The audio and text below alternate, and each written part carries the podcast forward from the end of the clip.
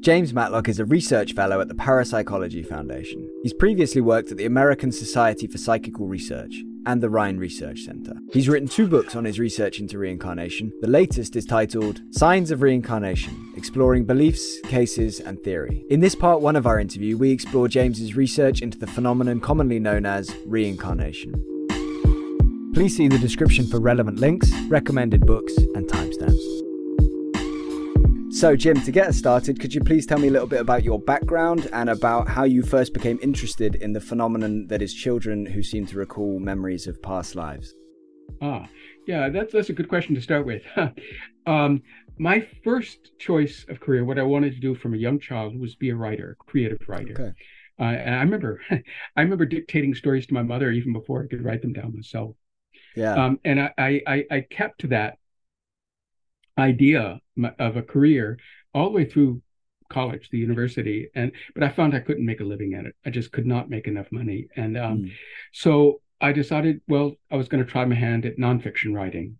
Mm. And um, I remember I went to my local library, um, and I had become interested in this was the 1970s, and I'd become interested in sort of the new age type right. things, which were in the air at the time. And so I went to that section of the library and, and looked for a topic and um, that I could write about. And reincarnation sort of intrigued me. Um, it was something I didn't know anything about at the time. I had mm-hmm. no experiences of my own. Um, it wasn't part of my life, but it was something in my reading of the literature that I noticed coming up again and again and again. It was more often a metaphorical rebirth, psychological rebirth, but occasionally they were mentions of past life memories and things. Yeah and people like um, you know th- there's some novels about that um, so i had seen that and i found, just found it intriguing and and so that's where I, that's where i began to focus and um, then through that reading i encountered the works of ian stevenson who's at the university of virginia and he was doing something different than most of the other authors did mm-hmm. most of the other authors at the time were looking at past life regressions and on to hypnosis. What Stevenson did is go out into the field yeah. um, and interview children, young children, and their parents who had these past life memories, right? Mm-hmm. Um, and their parents. And what was different about the children's cases, not only were they spontaneous, but that he could verify their memories. He yeah. could go back and you know, and very often they had been actually verified by the families already. Uh, you know, which we can talk about too what that means um, in terms of how credible all this is, right? Yeah. You know, but anyway, he went back and he, he interviewed both sides of the oh, both sides of the case, right? And that's what it was based on. And so that's what it's that when I found Stevenson's work, that was sort of it for me. Hmm. That's how I got into it because I realized that this is really different from what you got in regression. Yeah. And it's very interesting because it, it, was very difficult, I mean, to explain this stuff away. It really was the more you looked at this, you know, and he, you know, he had several volumes of case reports. that's how I got into it. Yeah. And I've, I, so that was, that was by, so by the middle 80s, by the middle 80s, I was making connection. I wrote to Stevenson, I wrote to others, I was making professional connections um, in parapsychology. That's how I got drawn into it, and I've been okay. ever since. Really. Yeah. So you were reaching out to them, and what kind of thing were you saying? Were you saying like, "I would like to, you know, help you with your research," or "I want to be involved in this," or "I am researching this now," or how did you? Yeah, how did you get your kind of foot in the door then? Beyond that point. Right. I guess the first couple of things were I, I noticed I, I, was reading really voraciously in this area, and I kept noticing that one of Stevenson's cases was being misinterpreted. I right. thought, you know, and so I wrote this paper about it, you know, and sent it to him, right, for comment. Yeah. So that was my that was the that was why I wrote. Which case was it? Which was the case? Um, it was uh, Imad El Elawar, who's a um, a Lebanese case, and the controversy that's known now is one that comes from a skeptic, skeptical community, but at the time it was one that came within uh, from inside parapsychology, and I can I can go on about both of those if you'd like me to, but um, that was the case, and so I wrote this paper, and um, you know, and sent it to him. And so that was sort of my introduction to him. Um, uh, the other thing was uh, I went to a professional conference and um, I uh, I met somebody there who had just published a book of the mm-hmm. sort that I was thinking of writing. D. Scott Rogo, people, some of your audience may know his book, which was published in 1985. Um, and uh, so I, I, went to the editors of one of the journals and asked if I could review it. I found out later they had been trying to decide who to send it to to review. So it was like I, I appeared just at the right time for it, and I got that review. So those were my first two uh, things in parasite in on reincarnation research in parapsychology. Yeah, cool. And would you uh, do you have a number if I asked you how many cases at this point you think you or how many accounts you think you've uh, researched in one way or another? Oh, I personally, uh, oh, probably no more than a dozen, although it's sort of growing, but mm. definitely, you know, less than 20 for me. I mean, but that compares to many hundreds, maybe thousands for Stevenson. Yeah. You know, and you know, scores for other people. So yeah. So is you, you've been kind of spending time like looking at the cases as an overview, kind of doing meta analysis almost. That's right. That's where yeah. most of my research has been until the last, I don't know, five years or so. Well, the first, uh, I, I guess, with Erlendur Haraldsson, who was one of, he was yeah. trained by, um, by Stevenson. Um, uh, he was the first generation of researchers after Stevenson, mm-hmm. um, invited me to co-author a book with him because yeah. I, I knew a lot of I, I was very well acquainted with the literature, and it sort of balanced him because he had been focused on studying cases in um, in in Sri Lanka, in uh, among the Druze in Lebanon, in, in his native Iceland, and he wanted this balance, and so I joined him with that, and that was that was published in 2016, and that book was the first time I really began to get into cases. But I've been studying cases ever since then, you know, mm-hmm. and so that's what last six years or seven years, you know, yeah. that I've been getting into cases. Uh, yeah. Uh, and before that, it was it was more literature reviews, analysis, you know, getting into the literature. But because because I focused on the literature, not on cases, it gave me more time then mm. to really study the literature. And so yeah. that gave me sort of a, so you see, uh, that gave me, that's why we complemented each other. He was focused yeah. on the field, on the cases, and knew those much better than I did. But I knew the broader literature better than he did. So, yeah. Yeah, that's really cool. What was the book called that you wrote with Erlendur? It's called um, I Saw a Light and Came Here. Yeah. That was published in 1916, and that that line actually came from one of his cases. Um, one of the girls in Sri Lanka actually said this um, that after she died, she saw a light. You, it reminds you of near death experiences, right? Yeah. I saw a light and came here, meaning I was reborn. I this is where this is the next thing I remember after I saw the light. Yeah, yeah, wow, that's fascinating.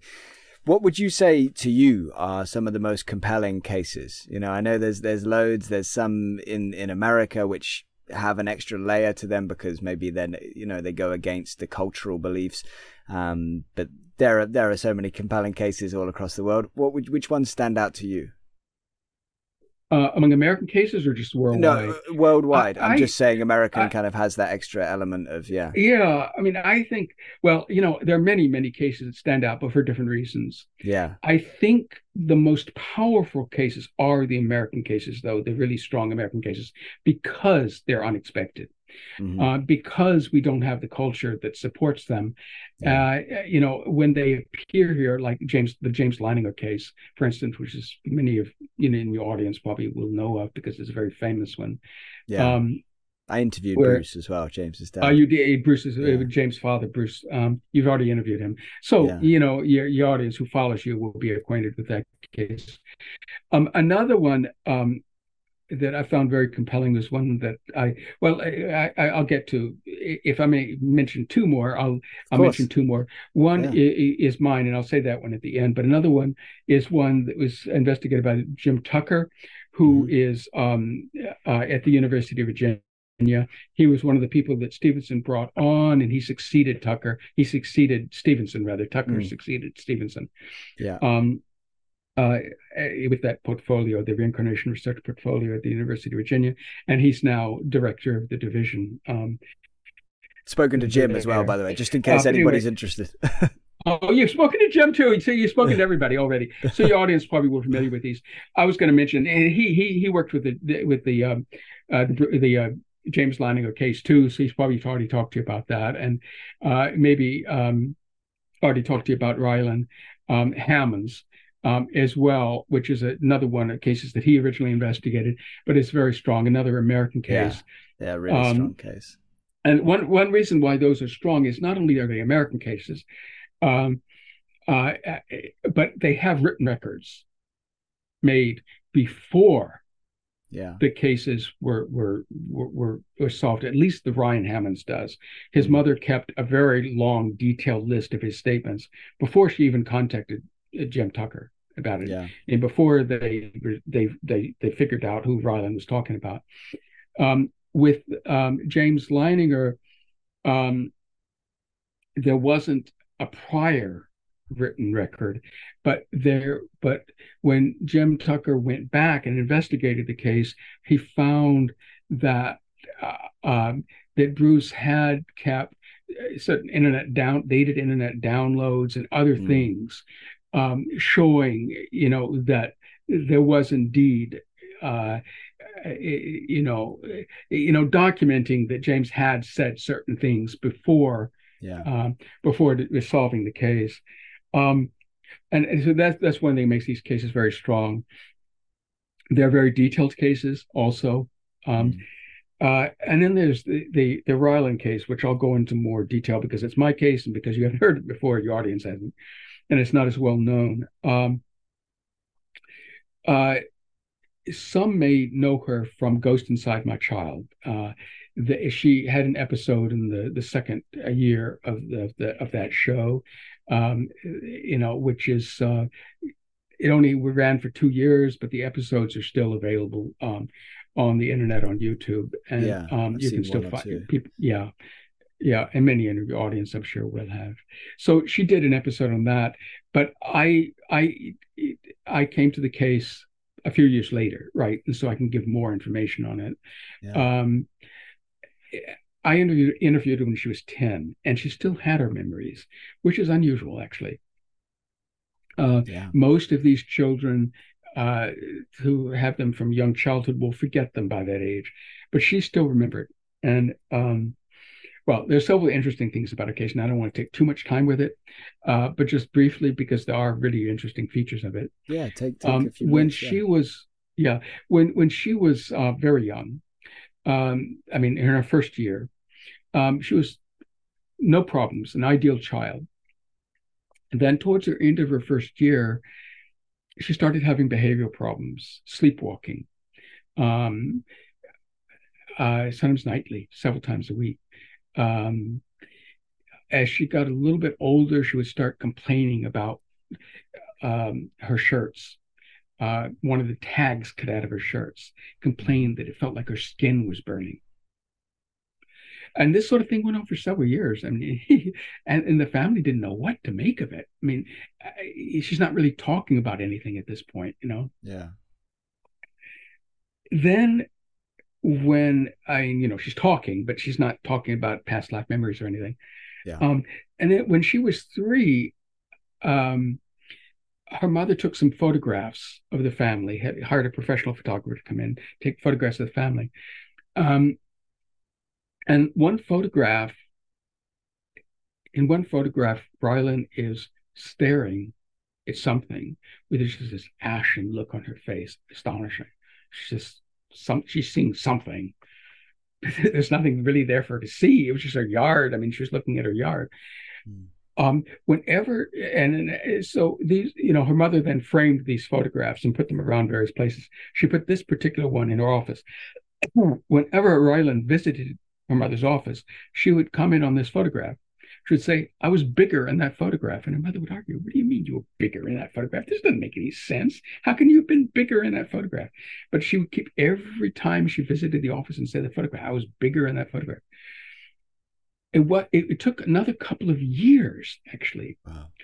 um, before it, one night she was in bed, just before she went to sleep. Her mother just read her a book, turned off the light, and Rylan says, um, do you remember when I was bigger in that photograph? And her mother again starts, what does this mean? I mean, and she said, I died.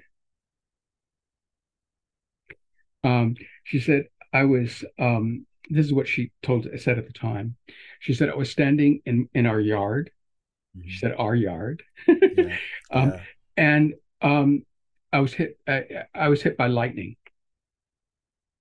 That's that's how she interpreted it at the time. That's what she said at the time. Yeah. Um. Now, after that, she started saying more things. Mm-hmm. Um, and she would mention, she would often mention um, um, Louisiana. When asked uh, where she had lived before, she said, "Well, maybe I'm not sure. Maybe Canada."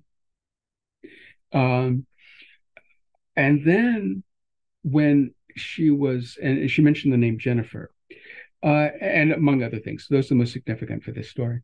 Um, and then when she was six, um, the uh, the memories started uh, becoming stronger. And uh, she told her mother uh, one day that she remembered a plane crash, not right. not a, not a lightning strike, but a plane crash. Yeah, she said she was driving in a plane crash.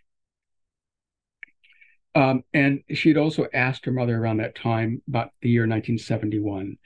So, uh, which is the year of her mother's birth, incidentally.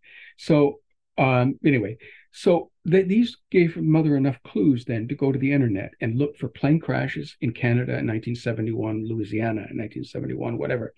She yeah. couldn't find anything in 1971 in Canada. When she looked 1971 in Louisiana, bingo. There was a plane. In, there was a. It wasn't in 1971, but there was a plane crash at the airport, the international airport in Saint in um, New Orleans, outside mm-hmm. of New Orleans in Kenner. Now, Kenner, Canada, you can sort of see right. it, you know, yeah. similar sounds, right? Mm-hmm. Um, so,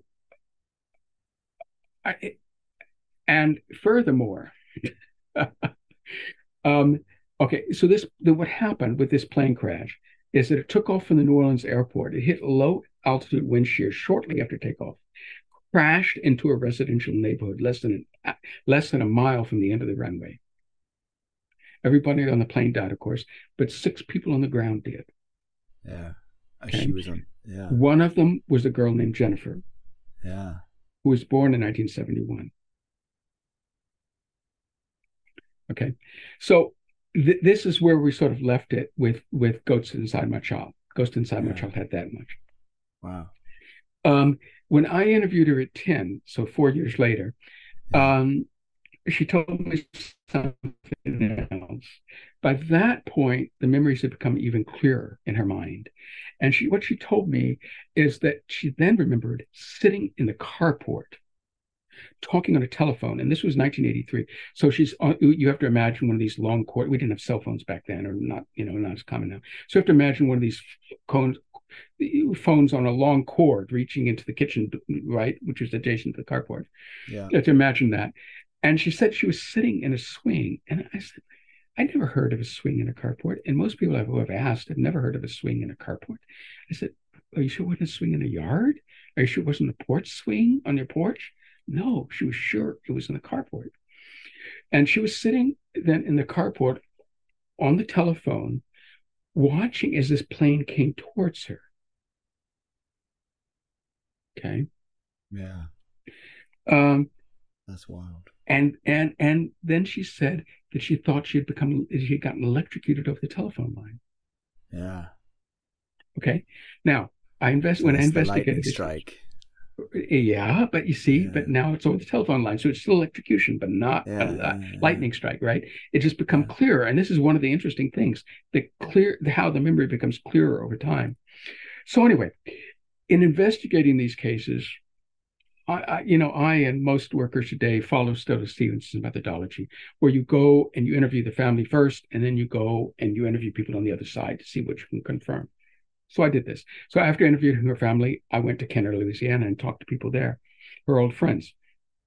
And um, I also went and got her autopsy report, Jennifer's autopsy report. Jennifer's autopsy report, and because none of her friends knew, nobody at the time knew what happened to Jennifer. She just like disappeared. Mm. Nobody knew what happened to her body. uh, you know, and there were various ideas, and because the plane took out, I think it was twelve houses. Wow. The first house hit was Jennifer's, but then it took out several houses in the neighborhood on three streets. It was a major, major, major thing. Mm. And it, there were various ideas. Jennifer's body was thrown out, you know, and so forth. It was never found, whatever. Okay, I got her autopsy report. The body, body was covered from the floor of the carport. Okay. It, it was 100% burned. There was no, however, significantly, there was no sign of smoke inhalation. Yeah. And no sign of, of discoloration of the blood. That indicates that she was dead before the plane hit the house and before the fire. Mm-hmm. Yeah. So she could have. She could have been. The other thing I found out is um, is that well, you know, I, I could see that the the telephone lines and the power lines ran in right in front of her house, and the plane would have had to have sliced through them. Yeah would have to. There was no other way. What I found out was back then, the power lines were not insulated. I mean, it's incredible. Why do you put uninsulated power lines just three feet above telephone cords? But apparently, that was what was done. Save and uh, yeah, yeah that, that, would be the answer. You know, yeah. and so you can imagine then an uninsulated power line hitting a telephone line. It's yeah. possible. Yeah you know and so but of course because her body was completely burned you know all traces of that would, were, were gone. And so the autopsy report was really very short. And that's basically all it said but it, it confirmed her story didn't it? You know yeah. in, in, really in incredible incredible ways. And in ways that nobody knew. Mm. nobody had a clue. Yeah. So it confirmed that she was in the carport confirmed kind of the, the the lightning is more you know it's, it's not as direct as the she was in a carport but there's certainly something there um, that's really interesting that yeah the idea that she she died before the plane made contact with where she actually was and and the electricity yeah that's and nobody that's, could have really known fascinating. Yeah. The other thing was when I was in the area, I walked around to look at the other houses. Uh, you know, and it's one of these subdivisions where everything was built around the same time. I found another house with a carport and I mean a swing in the carport. Yeah, really.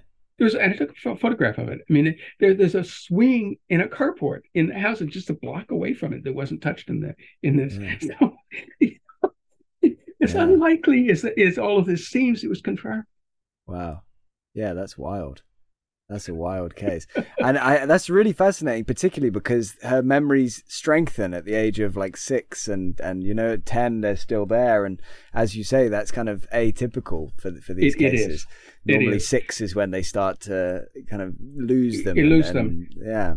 It it is, but what we do see um, is an incubation process in some other cases. In, in, some of the cases, particularly Stevenson's, that deal with very young children, the memories that are sort of there from the beginning. Mm-hmm. But the more we study this case, these cases, the more we see this sort of incubation process. The James Leininger case had a much had an incubation too, but much shorter. Yeah. Um, uh, you know, there, there are interesting things about that because, of course, he was the third James, right? His name James was a family name, so it was just coincidental that yeah. he was the third James. But one can understand. I mean, he had, if he's given the same name, how that could be part of a subliminal trigger, right? Yeah. Um, also, he was living. Let me get this in. He was living um, when they moved. He was born actually in California, but then the family moved um, to Louisiana, and originally they lived very close to the airport there, where all the time, daily, several times a day, he would have heard planes flying over mm. and seen them. So yeah. again, and, and, then his nightmares sort of start started of, of dying in a plane crash started after that, and then gradually, you know, he's able to articulate it. So again, you see this sort of incubation where where there was some trigger, and you know, and and then it took a while for it to surface. Not quite as yeah. long as it did with Ryland, but the same sort of idea. Yeah, which is a really fascinating idea because obviously one of the the kind of the things that we all wonder is what makes these children remember the previous life why don't all of us seemingly i'm not saying we we we may we may remember our life when we're younger we may just not talk about it and and then That's we right. forget but yeah. we assume that okay why do these children remember it why do they talk about it so you think maybe there could be some kind of correlation with triggers and and remind like you know things that were similar in a, in a, the previous life to the current life Yes, I mean, I, I think it's more. Um, yeah, the, the triggers are very important, and and this Yeah. cueing. Yeah. Um, but and but the, it's interesting because there are things that we see on both sides that are factors here. Um, the cueing is obviously on the child's or the subject's, the case subject side, right? It can be it's, adults also remember previous lives, and adults' memories are also triggered by things, and it's easier sometimes to see the triggers with adults. Mhm. But the, the the more you look into these child cases, the more you see sort of triggers. Yeah. Let me run. It's something I, I skipped over with Rylan. One of her early trick, well, one of the triggers was that pho- having that photograph taken, and that the the reason that triggered is it, what it turned out was when I, I when I went to when I went to Kenner, then I took a photograph of what Rylan saw from her carport, and I sent that to her mother from my phone. Mhm. And when her mother saw that, it was a great aha. Yeah. And she sent me back a picture of their yard showing what Rylan would have been looking at when Yeah. that picture was taken. yeah. And the resemblance between the trees and there was a power pole also was very similar to what Mhm. Rylan would have seen. I mean, what Jennifer would have seen just before she died. So you see that that's that was so that was the trigger, and that was why the photograph, and that's why she's saying I was bigger in that picture because the, the picture is reminding her of this Mm. experience. But Yeah. even before that, a very curious thing. When she was very young, and this was sort of around the time that the sleepwalking of things started, so it was probably the first trigger. She would go into her family's bathroom and pull out the drawer of the vanity, and it was a vanity that had a series of drawers, you know, large drawers. Mhm. And um, she would pull out the drawers, and it was a curious sort of thing. She wouldn't take anything out. She would just look at the things in the drawers and close them again. She would do this repeatedly. Well, it turns out that Jennifer did the very same thing with a neighbor across the street.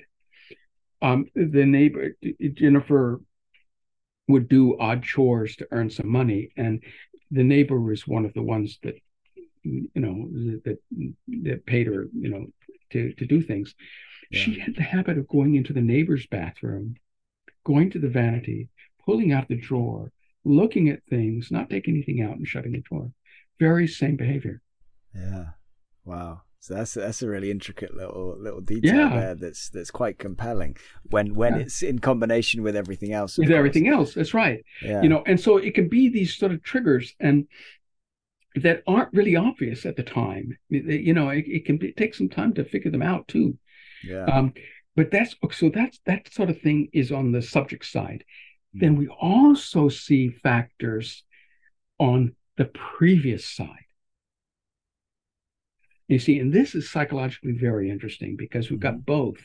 So it's not just, it doesn't seem to be just up to the subject, it's also up to the previous person. So, what makes things memorable on the previous person's side? One thing is violent death. yeah. I mean, traumatic death, it's going to be more memorable. A Mhm. traumatic death is also something which is premature. Yeah. Usually. Um, and so things are broken off.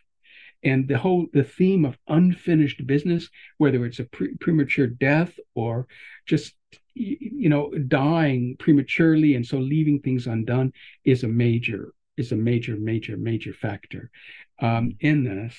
Um, so and those things don't have anything to do with the subject they have to do with the previous life Yeah. but they seem to make the the previous life more memorable or somehow or more pressing against the uh, I, I, against the awareness right? I think these memories are in the subconscious part of the mind. Mm. Yeah. i don't think memories are stored in the brain. I think they're stored in the subconscious. And so when i think consciousness survives death and reincarnate and possesses the new body and that's what we call reincarnation. And the memories are still there in the subconscious and it's just a matter of bringing them up to the conscious awareness again. And so what we're talking about is the is the things that make it more probable that the memories are going to arise then into the conscious awareness. And so but we see things on both sides both the previous side and the subject side. Yeah, yeah, and of course, it's always one of those things that we'll wonder is like the, the the violent death, for example. Does that make us more likely to remember the the previous life, or does it make us more likely to be reincarnated? And of course, we, we that's the, the we, we, don't, we don't, know. Yeah, we don't know yeah. that. Yeah, yeah. But either way, we see a fascinating correlation. Um, let me ask you a, a kind of interesting side thing that that's I, I often wonder about. Do, have you come across many or any accounts um, of of people who remember their birth, remember being born? There are some.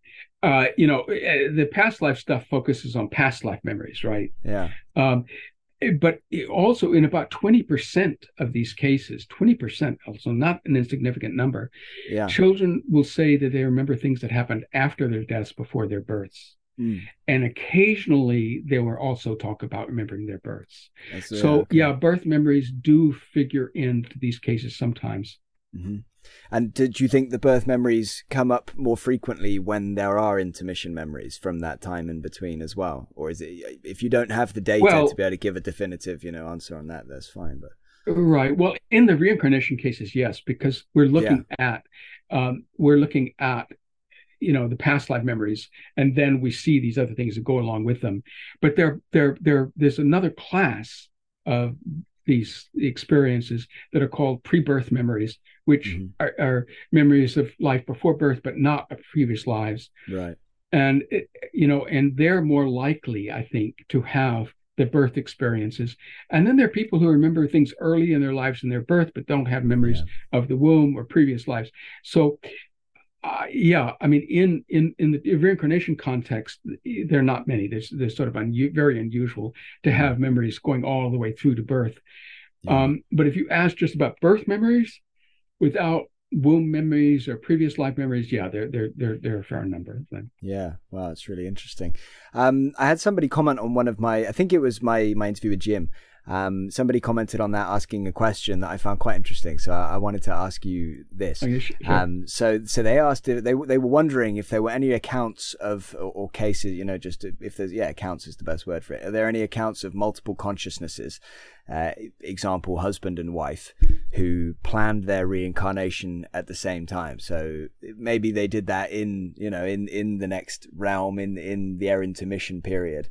Maybe they planned that. But are there any accounts, um, yeah, of this phenomenon of two consciousnesses seemingly that had a relationship in, in the previous life, then seemingly coming back and and having again a close relationship in the next life and then maybe once they access the memories maybe mm. they are able to divulge that oh yeah we we we remember now that we made this agreement or whatever to to come back and be be together again seems kind of out there but interesting nonetheless what, what have you ever heard of anything along those lines yes yeah um, uh, th- there there are cases in which um, in which uh, what we call planned reincarnation, where a decision right. of where to yeah. go is made before death. Yeah. I don't know of any cases where people jointly plan that, though. What we do see is cases um, where um, where people come back together uh, particularly twin cases. There are a number of these twin cases, and one of the things interesting about them is that in every every single case, uh, twin case in which both children mm-hmm. recall the previous lives, they knew each other. Yeah, they can know each other as siblings, as friends, sometimes as spouses, and these can be both identical and fraternal twins. Wow. Yeah, so it, it, when, when their spouses, one of them has changed sex in the next life, um, but there there are exa- there are examples like that. Yeah. Wow. You know, um, and so and so to answer the question, then uh, it does seem like you know that yeah, these people must have gotten together, you know, in the afterlife and plan to be reborn together. Mm. Now, there's a there's an Italian case that sheds light on this too. That says specifically this: the case of and Alessandrina Samona. Uh, people may be familiar with that. It was a 1911 case. It's a famous early case of reincarnation, um, where um, uh, in a mediumistic communication, mm-hmm. um, Alessandrina says that she's going to come back and she's going to bring somebody with her because she met somebody in the afterlife and she was going to bring her back as a twins now this is before the mother knew she was going to have twins before, the, and the doctors were at this point saying, "No, you're not going to have twins." She had twins, and one of them was Alessandrina, who then had had not much of a memory in terms of what we know now, but did have a memory. Um, mm-hmm. And that's what that was, was why the case was it came out in 1911. Wow. Um, yeah, so that's an example of you know of people saying you know yeah. to a medium, not a child remembering, but yeah. that they that they that they met up, you know, and you know, and so you can imagine, you know, how that would be the true of of these. How else would it happen, really? Yeah, I mean, the I think the only other way is like it's some kind of maybe naturalistic process, and for whatever reason, those two consciousnesses are connected in some way yeah. that we can't really comprehend. But obviously, we're kind of when we talk about yeah the, the, these kind of things, I guess we have to speculate a little bit, and we have to you know because there we get away from the the hard data. Um, let me ask you what your thoughts are on one of the really, in my opinion, fascinating elements and compelling elements of these cases. So as most people are probably aware of, there's more to it than just statements. We have like, uh, you know, there's recognition, there's behaviors, fears, phobias, play, um, announcing dreams, predictions. There's various kind of categories of this of these cases, but the one that I, I really find the most compelling is birthmarks, probably the you know ah. the birthmark cases. And you've okay. probably read I haven't read it, but you've probably read Jim's book, um, Reincarnation and Biology, because you've read so many of Jim's. Uh, the, Jim's that, that's Ian Stevenson's. That's Ian Stevenson's. I mean Ian. Sorry, yeah, yeah, yeah, yeah, yeah, yeah. yeah, yeah, yeah. Uh, Ian's book. Um, but anyway, yeah. What do you what do you make of these these birthmark cases and and yeah, which which would be the most compelling example for you, or what is a compelling example for you? Okay, well let me let me first of all, if, more generally say you're absolutely right. Um, yeah. You know that these cases can consist of more than memories. Uh, that they all all the dimensions that you talked about. All right. Um, okay, the birthmarks. The birthmarks are indeed extremely interesting, and it's not just mm. birthmarks; it's birth defects too. Sometimes. Yeah and sometimes very dramatic birth defects mm. Um, that are related to the past life memories. You know, that's right. You know, people remember deaths. You know, that can be confirmed, and you know. Mm. Uh, uh, you know, one of the things that Stevenson did, he he he would he would go and get, you know, medical reports, autopsy reports, and so forth, um, which would then corroborate um, the, this not only the memories, but also match uh, these deformities. So the question is, how can this happen? How can we get birthmarks? How can we get birth defects, right? How is yeah. that possible? You can sort of understand how memories, how behaviors, how emotions and things could transfer to consciousness, but how can birthmarks, you know? Um, I think they can um, if they're psychogenic. Mm-hmm that is the mind, the incoming mind, the reincarnating mind is responsible for them through the process that parapsychologists call psychokinesis, which is mind over body. It's the same process that we see in poltergeists, in stigmata, in psychic healing. You know, mm. it's the mind influencing the body. And I think that's the answer. Yeah. Yeah, I think I think those cases are so fascinating. Uh, but it also kind of I don't know. It has this this element. This how do I want to get my words together to explain what I'm thinking here? Um, it's that. Sorry, I'm having a complete mind blank. I'm just trying to think how I how I want to phrase it best. It's often hard to phrase these things, but it's the idea that something would stick with us. So, for example, in a case where there's they the, the previous the previous personality had half their leg you know was amputated because it was infected so let's say the the next personality has yeah a, a limp a very noticeable limp or a problem with their leg or what have you they you know wouldn't necessarily it's kind of almost like inverse karma it's it's like if you have something wrong with you then maybe you're just going to have that thing hanging around with you in the next life because it was a, a traumatic thing for you and it was imprinted kind of into your consciousness right. and that i guess gives me you know it, it doesn't feel great. It doesn't sit great with me that, that maybe that's how things work, you know, because it might right. work the same way with mental illness as well. So, say somebody right. was very depressed in a previous life, you'd like to think that, okay, maybe they'll be able to catch a break and, you know, they won't remember that bit and they'll get a fresh start. But in some cases, at least, it seems if we're basing it on on the birthmark phenomenon, that that that following personality would then be afflicted with or could be afflicted with yeah again a depression or some kind of mental health issue or what have you and yeah, it just it's one of the less comfortable, I guess, areas of uh, of this whole phenomenon. Would you agree? Yes, absolutely. And you know, and it's it's one of the things that sort of goes counter to what many people imagine with karma. You yeah. mentioned karma there. I'm just following up on that. Yeah, yeah, Because, you know, the karma idea is that, you know, you do good and, you know, you're rewarded, you do bad and, you know, you're you're not, you know. And mm-hmm.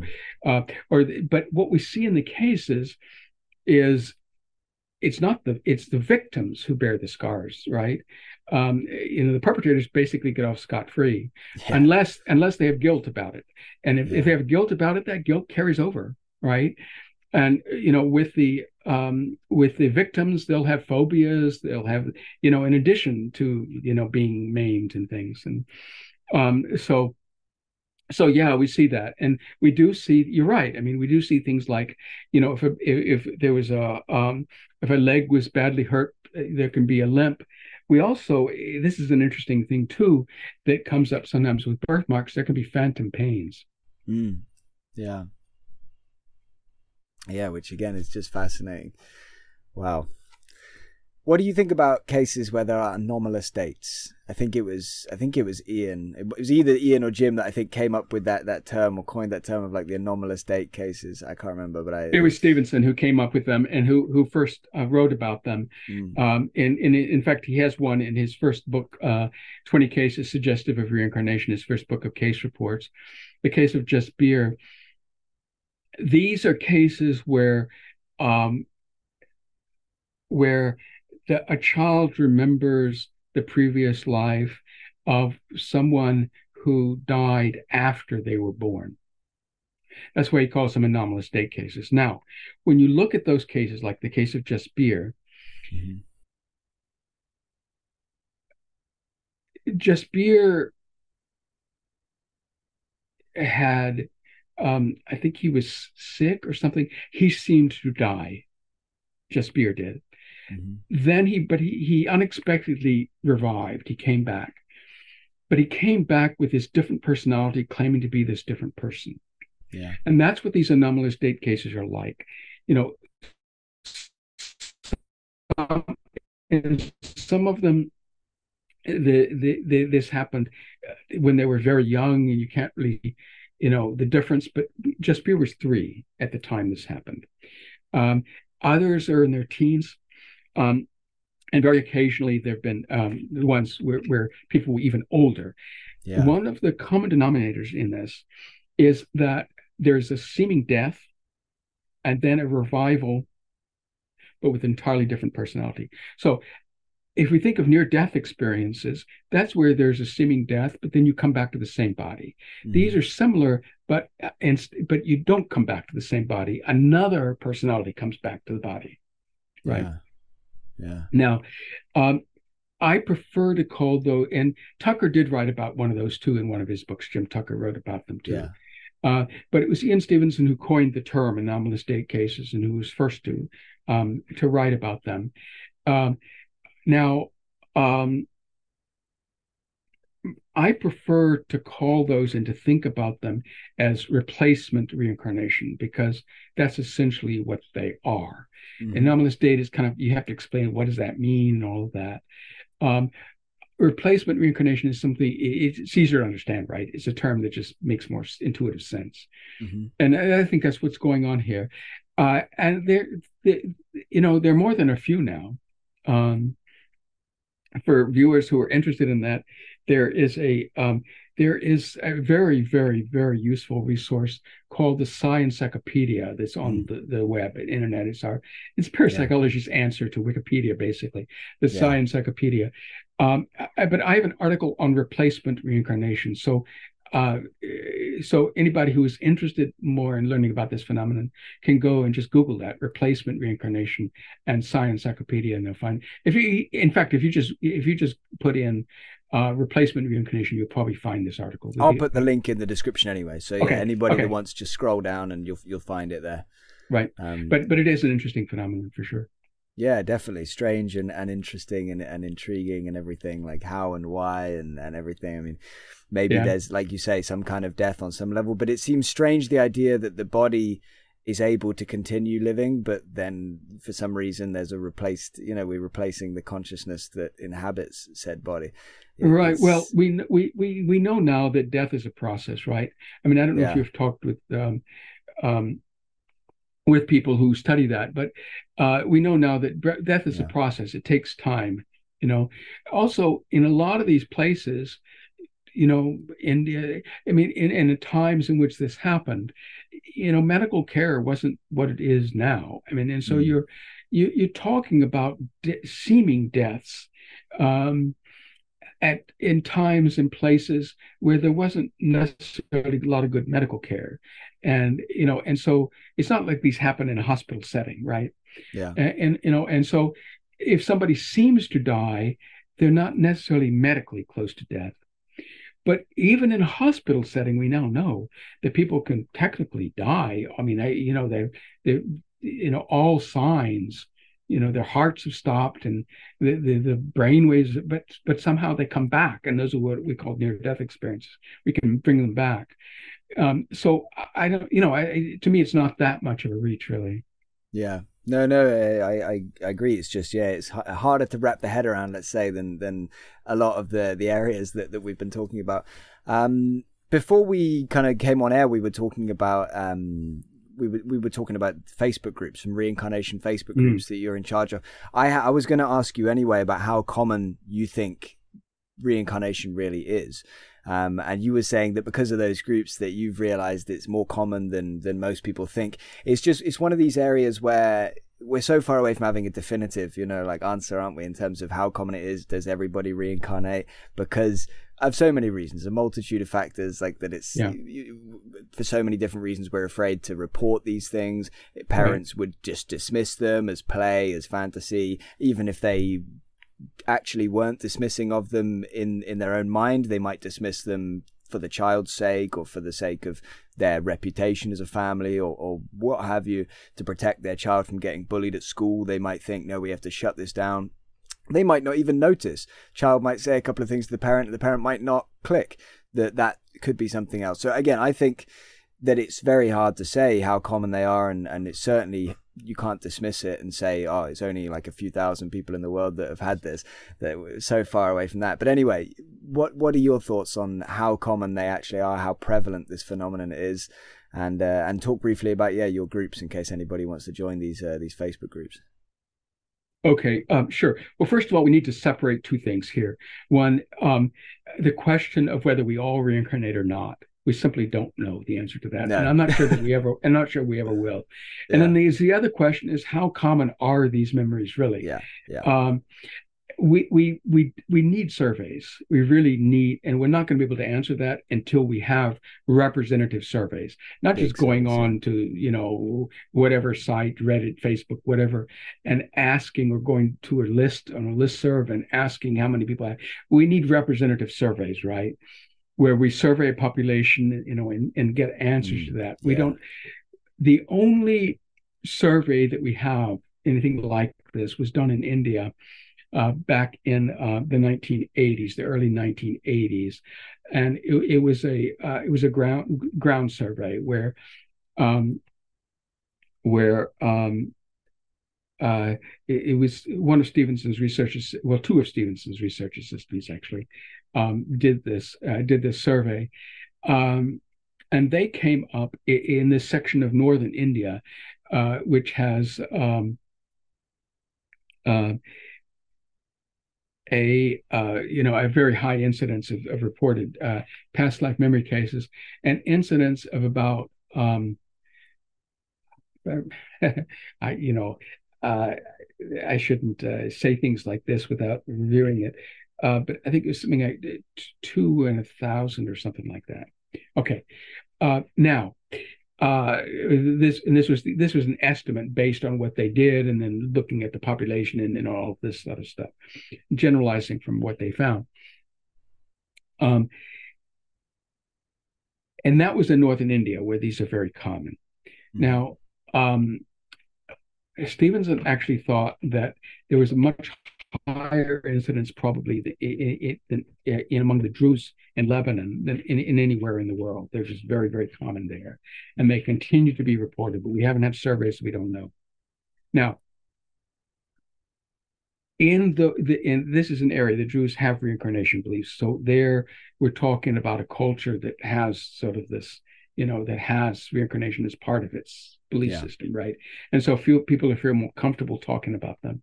Mm-hmm. They could also maybe more likely to remember them, right? You know, because the, in their previous lives they also had to believe, you know, so we just don't know how those things factor in. Yeah, yeah. What what's very interesting though is how common they are in the West. And this, you're right. I mean, you know, you mentioned my group because this is me. Um, is I started that group in 2004, I believe it was. And before that, yeah, I was acquainted with the literature, and um, and with other researchers, and um, you know, but eh, that that was based on investigated cases, right? So I, I, knew the investigated cases. I, I, I knew the published cases. But um, other than comments in Stevenson here and there about how about his surprise when he got into this at learning how common these experiences really were. Yeah. I didn't know because in the West, um, I, I, mean, until I started this Facebook group, and the reason I started the Facebook group was to make the research more widely known. That was my original motive. I wanted to let people know about this research that had been going on for all these years, but very few people knew about. Yeah. What I found very quickly is that people would come with their own experiences and talk about their own experiences. Okay. And that's when I realized how common they are. I think social media, not just Facebook, Reddit, all of them, Twitter, have done a great deal in allowing us to talk about these things, share them. And then what happens is that people read them, they read other accounts, they come back and say, oh, my child said the same thing. Oh, I've had an experience like this. And it just it builds and builds and builds and builds. And you get more and more and more of this. Um, so at this point, I'm convinced that it's it's really a very very widespread phenomenon, much more so than we ever realized, because we never shared them with each other before, and I, um, and I think the reason that we didn't, particularly in the West, is because nobody really believed it. You know. Yeah. Um, and I, you know, people dismissed, and I, I've heard stories too you know, about parents sort of putting it down, putting their putting their children down when they say things like, "Did you remember when I was the father and and I gave you a bath?" Things like that. They'll say, yeah. uh, "Well, you know." This is just gets dismissed. No, I don't. You know, and they, you know the parents don't want to hear about it, right? Yeah.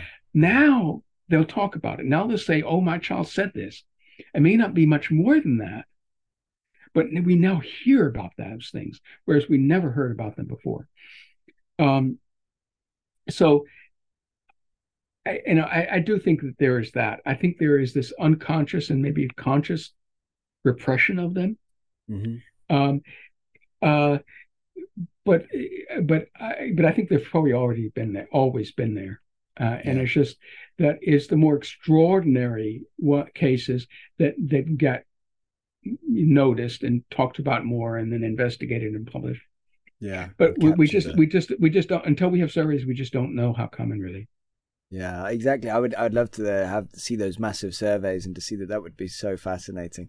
Um, what did you say the name of the Facebook group is? Signs of Reincarnation, I think it is. Yeah, it? it's called Signs of Reincarnation. The same, the same, the same. I gave it the title of my book, but with a different subtitle: Signs of Reincarnation, Experiences and Research because that's the two things that it's about. It's still the group is still about research, even though it's also about people's experiences. Because we try to then tell people their how their experiences match in the research. Yeah.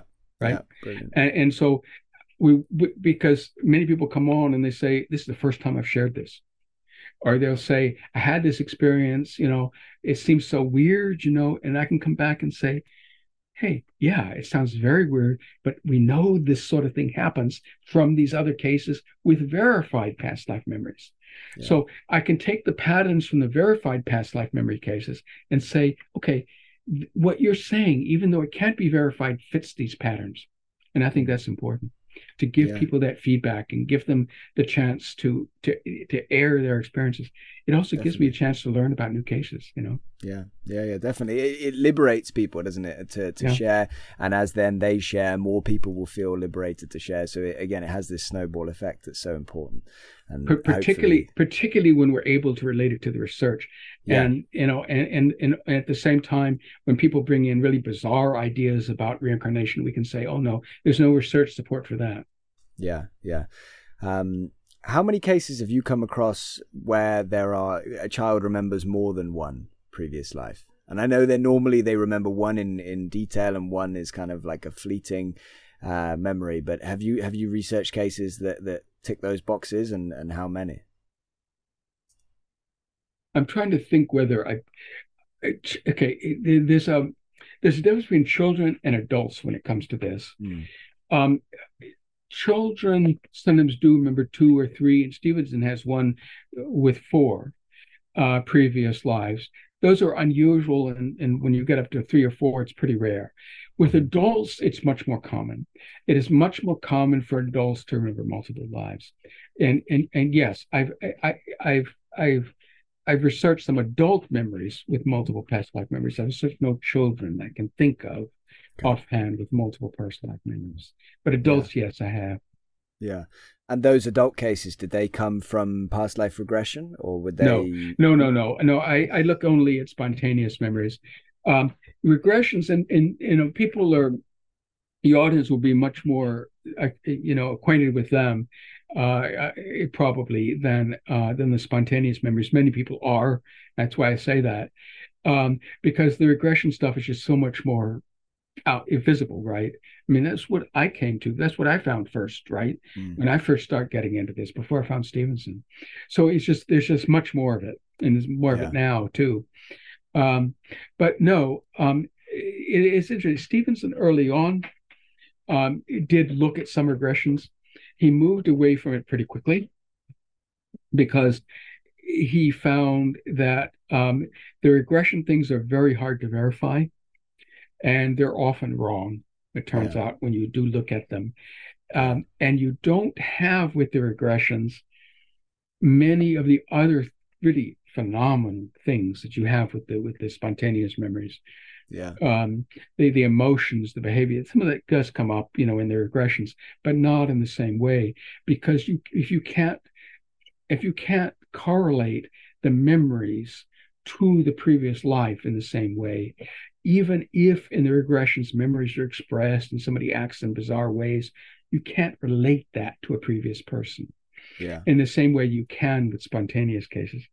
Yeah. Um, so Stevenson moved away from regression pretty early, and by the end of his life, he was very soured on it. Mm. And so, for the, therefore, you know, people like me who investigate these cases stay with the spontaneous cases. Yeah. But you said you have had some cases of adults who have these spontaneous memories because I haven't come across many instances of that. Normally, when adults are involved in these, not every time, but normally it tends to be related to the yeah the regression therapy. So you've you've oh no, there, there, are of... there are a number of yeah no there there are a number of cases that have these memory eh, that have them uh, spontaneously. And, I mean, are they one... normally sorry just to jump in with an extra question on top of my other ones? Are they are these cases normally attached to like is it does the adult remember the memories since childhood or do they spontaneously come yeah. in while they're an adult? Right now, that that's a that's I'll get to that. Okay. Okay. Um, the answer is yes, very often, yeah. but but let me, um, but not always. Yeah. Um, one one case that's very well known, and so your, your viewers may be aware of it, is um, um, Jeffrey Keene, Jeff Keene. Mm-hmm. Uh, he his memory started when he went went to a, a Civil War battlefield here in the States. Um, and um, something triggered his memories there. Um, and he started having uh, um, flashbacks, dreams uh, after that. And he went to various psychics who told him things. Anyway, he was able to identify the person whose life he remembered. Okay. And it turned out when he did that, that the the the who's the past life general whose life he remembered had yeah. a wound, and in fact had various um, had various. This is actually a complicated thing, but I, uh, uh, but he had one particular wound on his forehead which matched a wound that Jeff Keene or a birthmark that Jeff Keene has. Okay. Yeah, yeah. Um, so here's an adult case that's linked to a birthmark and these memories that came up spontaneously, not through regression. That is, wow. this is an American case and very well known. Um, but there are others. Do you do you find that to be a, a compelling case? I do, uh, and he's recently sent me, particularly because of the um, um, of the physical things. He's recently sent me um, a number of other, uh, you know, uh, information about a number of other physical things mm-hmm. uh, that relate him to um, to this per- to the general uh, that have not been brought out before. So I'll be writing a journal paper about his case, focusing on those things. Um, but uh, I do. I do find that a compelling case. There's a um, another case that I studied to come back to one of your questions about um, um, uh, another adult case with multiple past lives uh, that I now have in a journal. It's been submitted to a journal, um, uh, and uh, she had um, she remembered seven lives. Mm-hmm. Um, one of which, the most recent one, uh, she was able to get the identity on, right? And um, she she had records of many dated search records and other dated records of things before she verified them. This was one of these written record cases. Yeah. Um, but what's interesting in her case is not only that there were these seven lives, but that her her memories only began to come in her 50s. Okay. Right. However, behaviors associated with that life and with another life that she remembered very well showed up from early, early, early in her childhood. Wow. Um, things like, I mean, the the verified life was a was a death in Vietnam, American killed in Vietnam. And it was things like early on, well, she had a near death, and this is another thing. She had a near death experience. Some of her memories began to come clear after her near death experience. And this is something we see sometimes. An after effect of near death experience can be the past life memories coming up. So that's that's another factor we see in the retrieval of the memories. Mm. Um, and you know, there, there, are all sorts of after effects with NDEs, right? I mean, that's a big area of, of interest yeah. and of study. This yeah. is one of them, but but it wasn't the beginning because there were other behavioral things that were even earlier. Yeah. But after her near-death experience, and this is years. She, near-death experience was in her twenties. This is thirty years before she had these memories she started dressing in army fatigues. She started getting interested in Vietnam. She started um, decorating her dorm room with pictures of fighter planes and helicopters. What? This is a French woman. What? You know, and, and, then she does a. Um, she was a. Um, she had decided to go into veterinary, uh, where she was uh, she decided to go into. She was in, really interested, originally interested in, in veterinary medicine. After her, her NDE, she decided to go into horse breeding. So she went um, to the states um, to a to do an apprenticeship uh, at a uh, in, in, a at a breeding program in, in a veterinary clinic. And while there, she had some, some, some curious sort of flashbacks that also this is long before right she had the memories but she actually she actually left there beginning to joke when she went back to France that she had been an American soldier killed in Vietnam. She actually joked about that.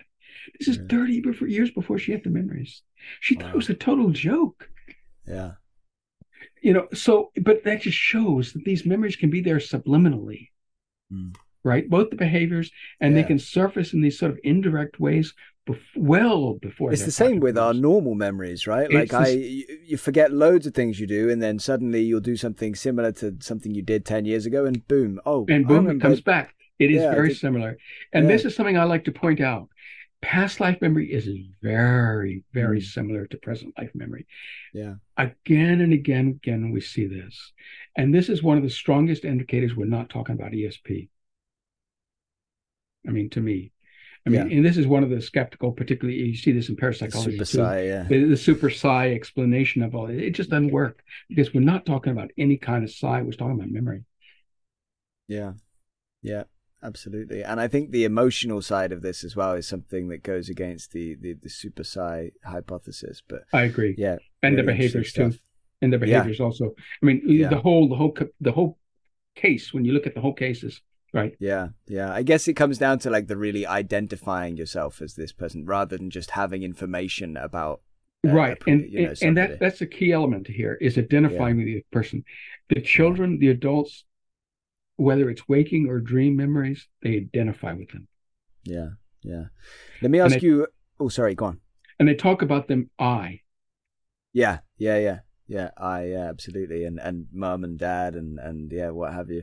Um, a couple of really quick questions, um, and then we, we can kind of wrap up part one of this. Um, so let me ask you, just uh, in terms of past life memories cropping up in dreams. So I'm mm. thinking, you know, like again, it's more of a speculation area. So I'm not looking for you for, for data and things here and figures.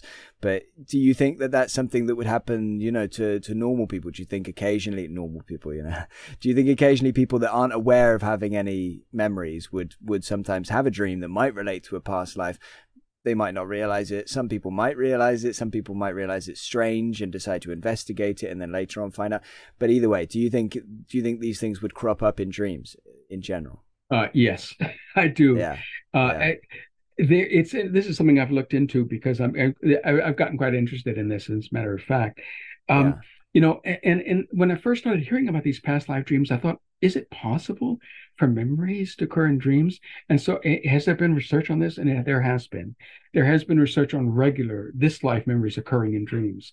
Yeah. And apparently they do. I mean, and there there have been studies. How often do they? Um, memory researchers distinguish between well, for auto, different types of autobiographical memories, which is memories of ourselves, right, of our own lives. Mm-hmm some autobiographical memories are just like flashes, you know, fragments, fragmentary things. Then other autobiographical memories are what are called episodic memories. They're the ones that are that go on for a longer time. You know, you you, you have a more connected, cohesive memory. Um, the autobiographical memories, it turns out, occur in dreams or of the of the present life, and current dreams regularly. Mm. In fact, the, one of the one of the thoughts about the purpose of dreams is to help consolidate these memories. The people are thinking of consolidating in the brain, of course, um, uh, or working through things to do with the memories. Yeah, uh, and and putting them together in you know in imaginative ways. Um, the episodic memories that appear in dreams appear much less commonly. Um, uh, the the and the figures that they came up with is only 20 only 2% of dream reports have episodic memories. Then there have been other studies that have looked at this. I cannot imagine going through what, being a subject in one of these studies and being woken up all the time. Yeah. what they what they have discovered when they when they've studied this in the dream lab is that that memories occur in dreams throughout the night they occur both in REM sleep and non REM sleep. Yeah. Okay.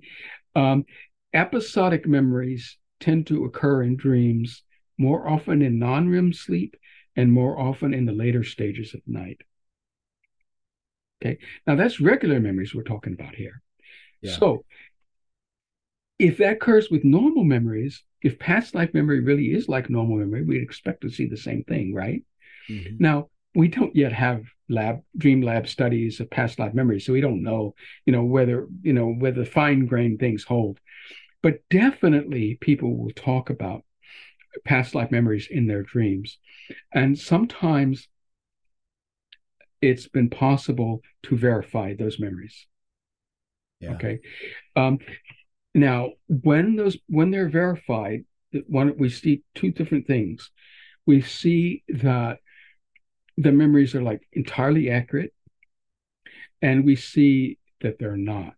That there that there are things about them that are accurate, and there are things about them that are distorted. Stevenson, for instance, had one a dream of a guy who um, dreamed he was sitting under a balcony uh, this is in Lebanon, a concrete balcony or a stone balcony, and it collapsed. It fell on his head, and that's how he was killed. Right. Okay? He remembered other things too. Uh, well, in his dream, he also remembered that after this had happened, all, all, all the blocks were around him, that goats came. And goats were climbing over the blocks and, you know, and everything. Okay. So Stevenson, the, he remembered enough that Stevenson was able to identify this person who was not connected to the family at all. It's a stranger case. Um, and indeed, the guy was killed when he was sitting under this balcony, which collapsed, and he was killed in the way. You know, however, there were no goats there at the time. There were goats in Lebanon. He'd had acquaintance with goats, but there were no goats there after he died. So his dream brought in the goats. Yeah you see. Um, and so we have to be very careful with these, with the past life dreams that people have and letting them know that they're not necessarily totally valid. You know, yeah. there may be yeah. truth there, there may not be. Another one that I investigated a woman uh, had a dream of a uh, of having uh, uh of being in a bar and uh, being killed when she was struck in the back uh, um, um, by a knife. Somebody knifed her in the back. Mm-hmm. Well, uh, there's something she didn't know. she had a birthmark there. She had also had phantom pains in her back, and she thought this explained her phantom pains. What she didn't know is she had a birthmark there. Nobody had ever told her she had a birthmark in her back at the place that she had these phantom pains. Yeah. And the place that she dreamed that she would stabbed, you know, and so she thought that was the explanation of her birthmark. What it came out is her family had never told her something, and her husband had never told her something. That her birthmark was more likely linked to a great uncle who was killed in the high she was in Guatemala, who was killed in the highlands of Guatemala with a machete strike. So it wasn't in a bar, it wasn't a knife, it was in the back, it was with a bladed weapon. Mm. It was in the same place. So there's this transformation then in the dream, right? It took yeah. a reality and so you just can't be sure unless yeah. you know the reality, what the whether the dream is accurate or not.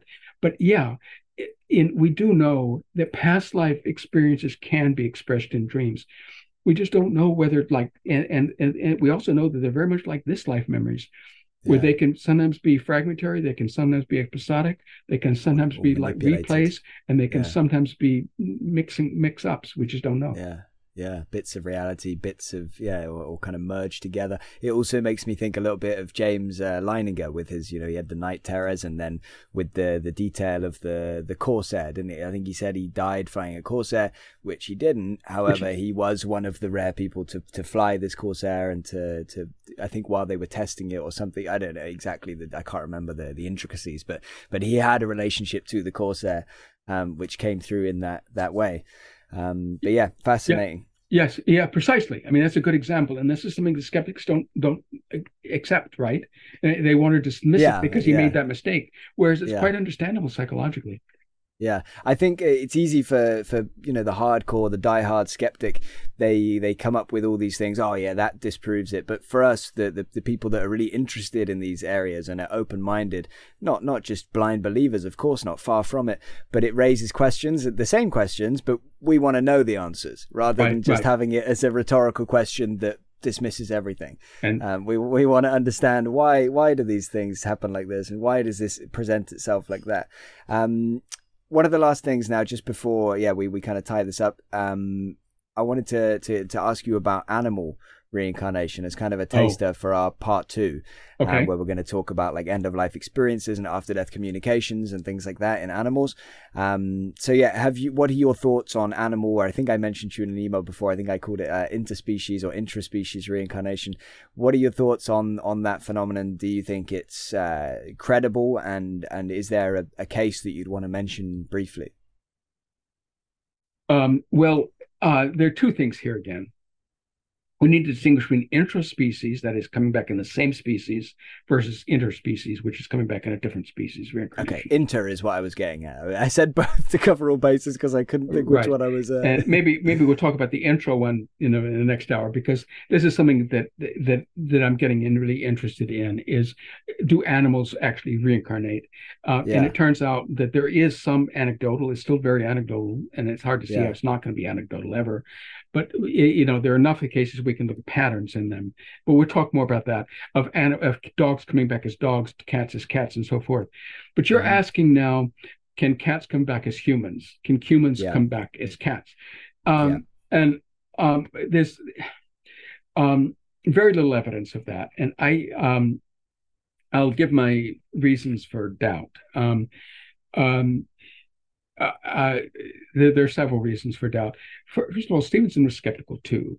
Um, he ran across these accounts sometimes, mm-hmm. um, but much less often than he'd expected, because in you know Asia, it's part of Hinduism and Buddhism and the others um, to believe you know that there's this cycle between humans and animals and back to humans if you know, and the whole karmic idea. I mean, one of the major pun- punishments if you've done really bad is to be reborn as an animal and so forth.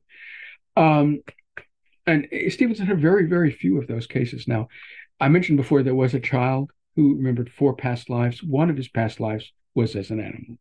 Mm. Um, but all he said was, "I was this animal." Yeah. And that's typical of most of these. They they say, "I was this animal" without really giving any evidence of it. Mm-hmm. Um, sometimes it's more interesting, where um, in another one of Stevenson's cases, um, the person claimed that he had life as a monkey, and that the chimpanzee is it? No, no, no, no, not Different not one. not an ape, not not an ape, but it just a monkey okay. of the kind you find in India. Um, and so, um,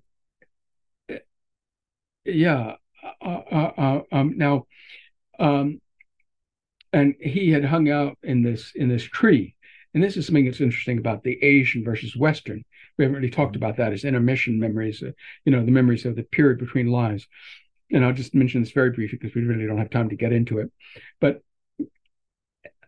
um, in in Asia, the the the well in the west we, we, what do we do after we die? We go to heaven. In asia no. They they they they imagine the the the the interlife between lives as passing in a realistic terrestrial setting.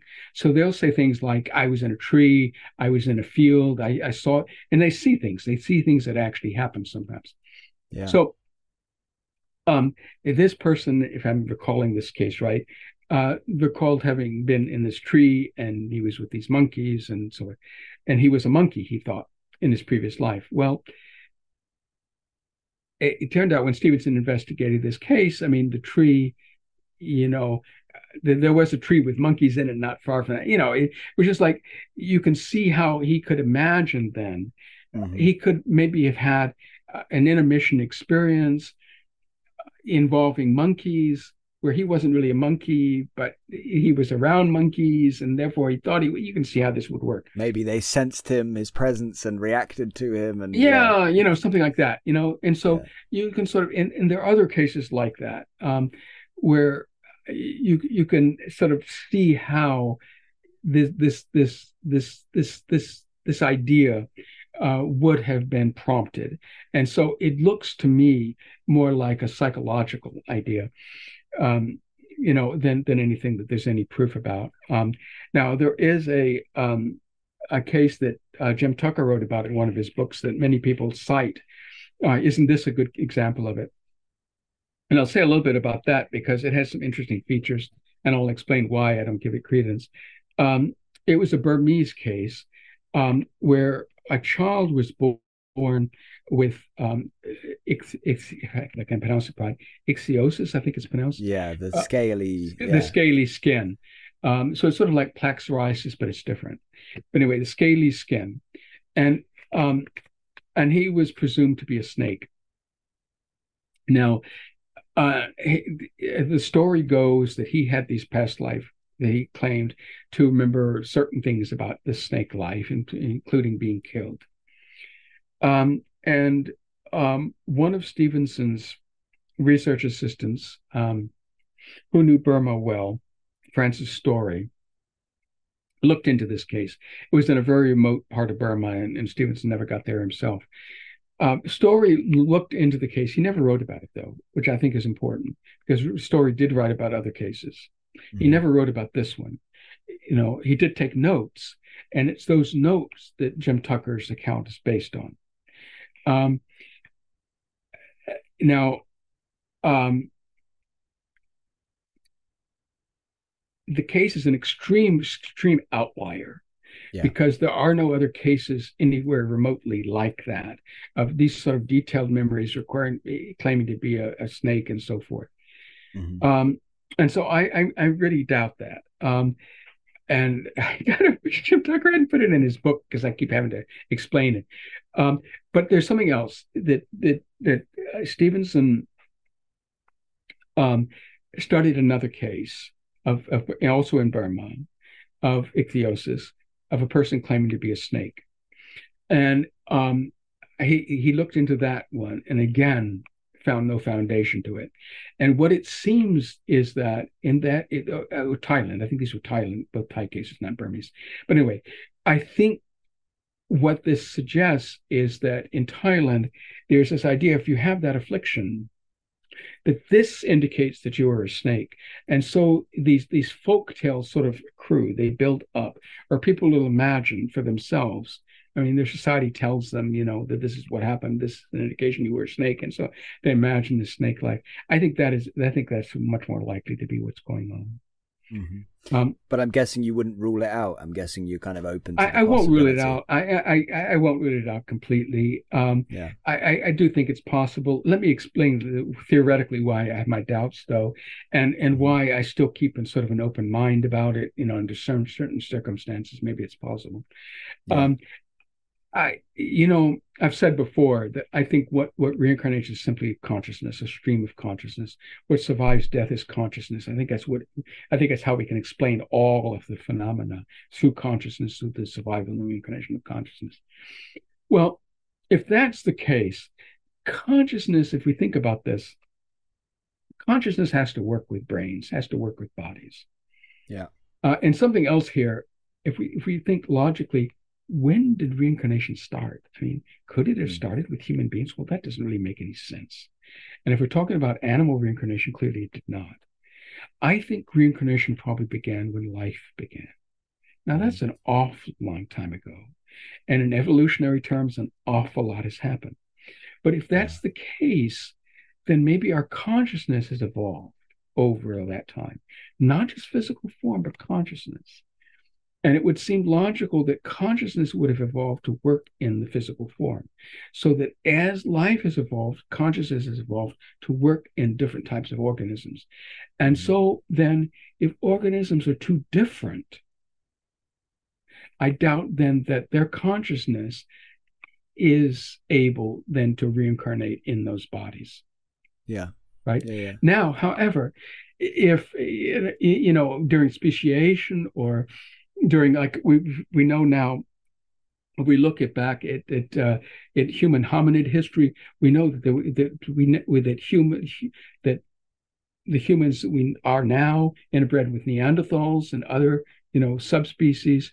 We know that there was a lot of interbreeding between human species. There was much, much a much greater radiation of, of human human uh, human um, of, of, species in the in the human family line, um, and there was interbreeding between them.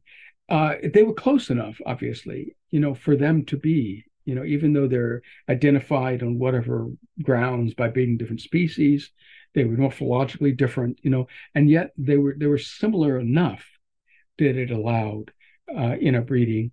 And if it allowed interbreeding, I think probably it allows reincarnation too. Yeah. You know, Yeah. and so that's sort of my rule of thumb. And you know, maybe there are other animals then that are close enough to humans. Like I've heard recently about some guy who thinks he was a pig. Now, Mm. the you hardly ever hear about people claiming lives as pigs because that's not something that people normally think of. However, he has some interesting things here, so I'm still thinking about his case. But pig organs are close enough to human organs; they're actually Yeah. used in transplants. Yeah.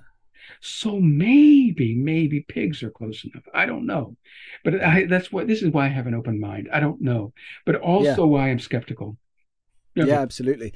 Just to kind of give my my two cents, i i it's a similar way of thinking of it, but it's slightly different. So I I get what you're saying in terms of I'll kind of make up a metaphor for it. So you're saying like if we think of consciousness as like a key and the brain as a lock, we're saying like the the key that we have wouldn't necessarily fit the same, you know, the brain of the, the animal brains. Right. I I think of it slightly different. I just think maybe if it is possible, and again, I'm I'm not saying anything with any certainty at all. If it is possible for us to for for multiple species to reincarnate in you know interspecies reincarnation, as it were, then I think maybe, for example, we the memories that we would gain from a life lived as either a human or a cat or a dog or whatever wouldn't necessarily then be maybe compatible with the brain of the other animal. So maybe that's one way of, of kind of again just thinking about it, just one way of speculating about it. That maybe yeah, if I lived a previous life as a as a parrot, maybe my current brain is not it's just not the right kind of system, you know, to, to download those memories. And so it just doesn't really come in. Maybe I occasionally would have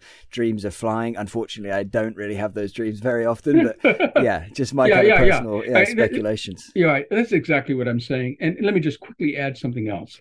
hmm Um, there are, and we haven't talked much about the reincarnation patterns where people are reborn. Um, Normally close to home. normally close to home, but there are international cases, which are also interethnic cases or interlinguistic cases. And Yeah. in those, the, ch- the children who remember this, not only will they use languages from the previous life sometimes, they will also have eh, resistances to their la- native language. They will have cultural resistance to where they hate the food, they hate the climate, and so forth. It, it takes years sometimes, and it's not. I, I've heard of adults too who still have have have, have trouble accepting. They still dislike, you know, the climate, the culture in which they were born, because they recall things so strongly from previous lives. I've also heard of cases where uh, where people who remember having been illiterate in previous lives have trouble learning to read and write. Mhm. So if if those things are valid, how much more difficult would it be Yeah. to be an animal and become a human? And Yeah. and wouldn't we expect then to see in the human children deficits and difficulties Yeah. far beyond what we would see, you know, from simply a human life, and yet we don't. And and so you know, and, and so that, Logically, you think probably, yeah, right? Yeah, you think yeah, You would you- you expect think- to see more of that stuff.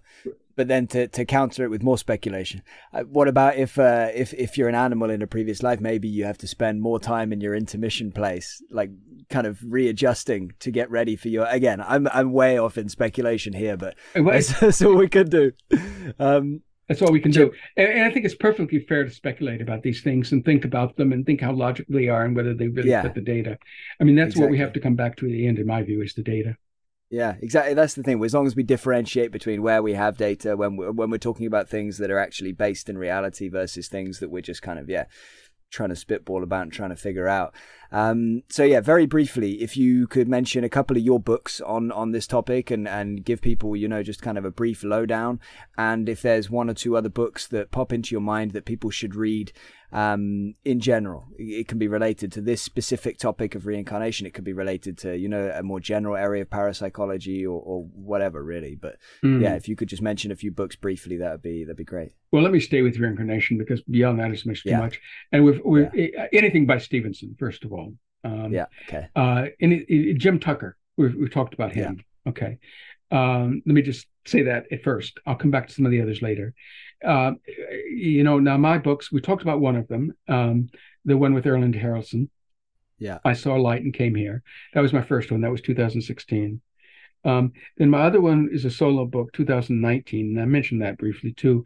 It's called Signs of Reincarnation. It has a different subtitle in my Facebook group. It's um, Exploring Beliefs, Cases, and Theory.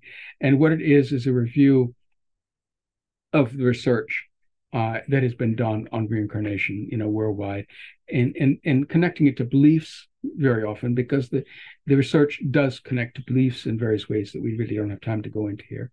Um, yeah. But it's there in the book for those who are interested in it, uh, and then developing a theory. I mean, along the same lines we've been talking about today when we get into that. So there's more information on, on all the things that that I've talked about today in that book. Um, now, others you might want to to look at. Yeah, there there are several. I mean, um, there's a uh, a good book um, that was published uh, fairly recently, in fact, um, by um, an Indian researcher who was one of Stevenson's uh, research assistant and a Dutch mm-hmm. researcher, um, uh, um, K.S. Rawat and Titus Rivas. Okay. Um, you know they they don't have um, as many case descriptions as I wish they did, particularly from Rawat's cases from India. Um, but they have some very interesting ones, including ones that Titus Rivas has investigated himself in the Netherlands. So that's, that's yeah. that that book is worth looking at. Cool. Um, I guess those would be the main ones point. Yeah, well, that's that's brilliant. That's that's already great. And if, if anybody's interested, I'll, I'll try and put as many links in the description as I can. Your books will certainly be linked down there. I know you said you don't want to come here to self promote, but I, I insist to put, to put them down there. So if anybody can, yeah, wants to wants to read them, they can find them down um, there. Yeah. Besides books, let me also again mention the Psi Encyclopedia because we now yeah. have we now have over 100 articles on reincarnation in the Psi Encyclopedia. Yeah. And wow. so it covers every aspect, all the aspects we've talked about here, I believe, plus many mm. more. You know, yeah. and you know, and so you'll find articles there that deal, say, with behaviors in reincarnation mm. cases. You'll find, you know, the replacement reincarnation. You'll find all sorts of things. You'll yeah. also find biographies of the different researchers, yeah. like like Stevenson, like Tucker, like Haraldsson, like me. You know, you find those there. Mm-hmm. And so yeah. it's a great it's a great resource. And if you want to move beyond reincarnation into parapsychology, it's a great resource exactly. for that too, because it's, it's a say, it's, yeah. it's a very wide resource for parapsychology in general, not specifically for reincarnation. Yeah, definitely. I've I've linked it numerous times in my episode descriptions because it's a really handy tool. Um, the very last question for now, for now until we until we do part two, uh, and, and, if the challenge is you can do this in as quick a time as you possibly can in a nutshell, even though it's a question that you could probably normally take an hour answering. okay. um, what what happens after we die? Oh, what happens after we die? Well, this gets... and I know that we, we, we agree that we survive death. We'll, we'll, we'll agree. We'll, we're already agreed on that. And a little bit more detail again in your your personal kind of feelings. Right. Well, I touched on that. Well, it's not just my personal feelings. I'll again, I'll come back to the data. Uh, yeah, because we do have these cases, which I mentioned, of intermission memories. We do have the kids that remember what happened after they die, um, and, and, what happened between then and their rebirth.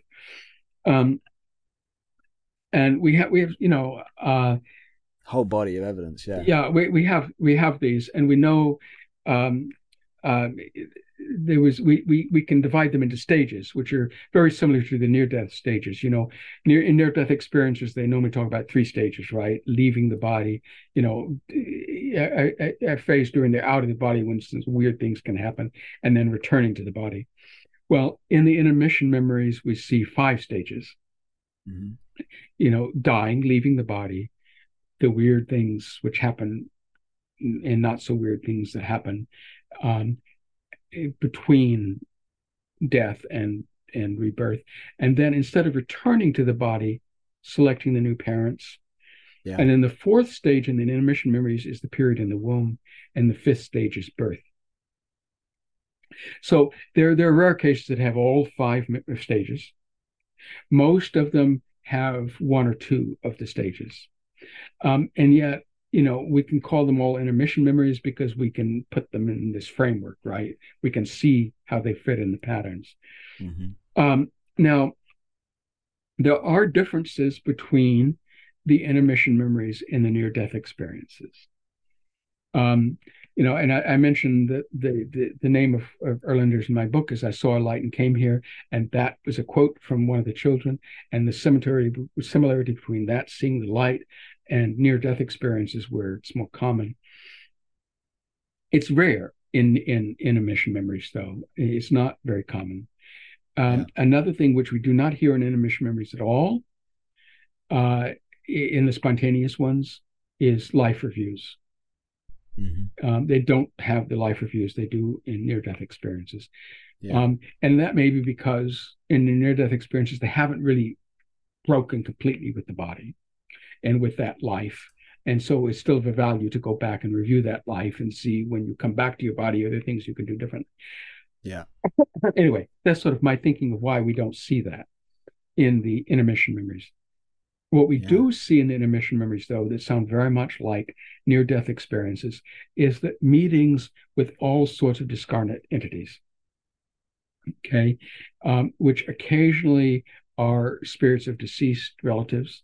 More often, they're um, meetings with, um, in the West, it's either Jesus or angels, sometimes God.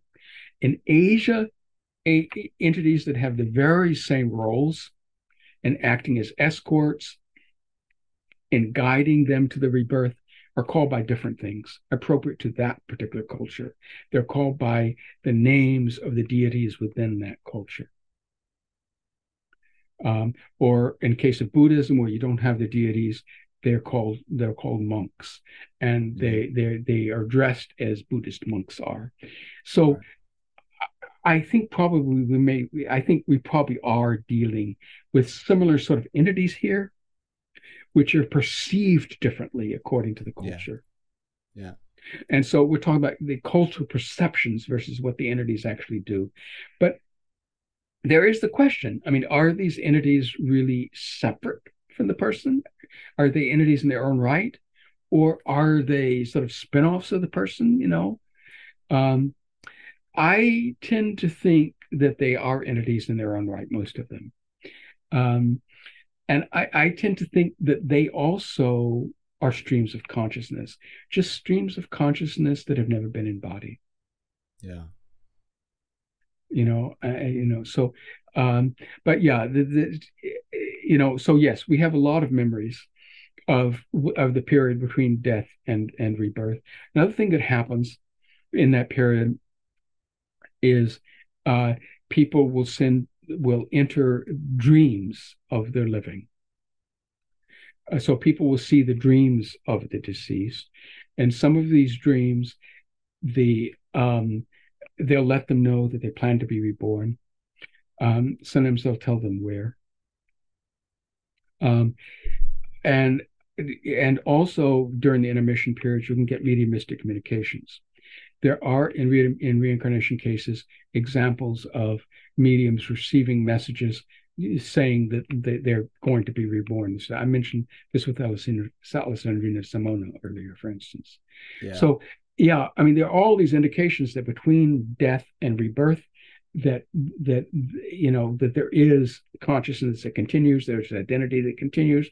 There's some sort of life, if we want to call if we want to say life has to do with embodied life then okay but there's existence right life after life yeah, yeah i mean and, and all of this sort of course dovetails with mediumship right and yeah. apparitions and i mean the, the also yeah. the other thing that happens in the reincarnation cases sometimes you're seen as an apparition Mm. So all of these types of survival phenomena that parapsychology has been studying, psychic research has been studying since the 1880s, turn up in the reincarnation cases. So definitely there is this life after death, right? Definitely there is this consciousness that continues. And there is this interaction that takes place between the discarnate entity and the living that then goes on to reincarnate. So it's all part of the piece. Yeah, yeah, absolutely. Great answer. Um, thank you so much for this, Jim. I've really enjoyed talking to you about about this this phenomenon. I'm really looking forward to, to talking to you about the in our part two about similar uh, death related uh, phenomena in animals. Um, and, and, and so, other things to have to do with animals to you know absolutely. to uh, you know to, to sort of whet the appetite of people. Well good. Yeah. okay well thank you. Yeah these have been excellent questions. I've enjoyed it. Thank you. Thank you to james matlock for talking with me. Thank you to our patrons for their immense generosity. And thank you for listening to part one of this interview. I hope you enjoyed it and learned some new things about life death and reality. Stay tuned for part two, where we discuss a scientific approach to death related phenomena in our pets and other animals. If you want to join us on our journey to unravel the universe, please subscribe. Thank you.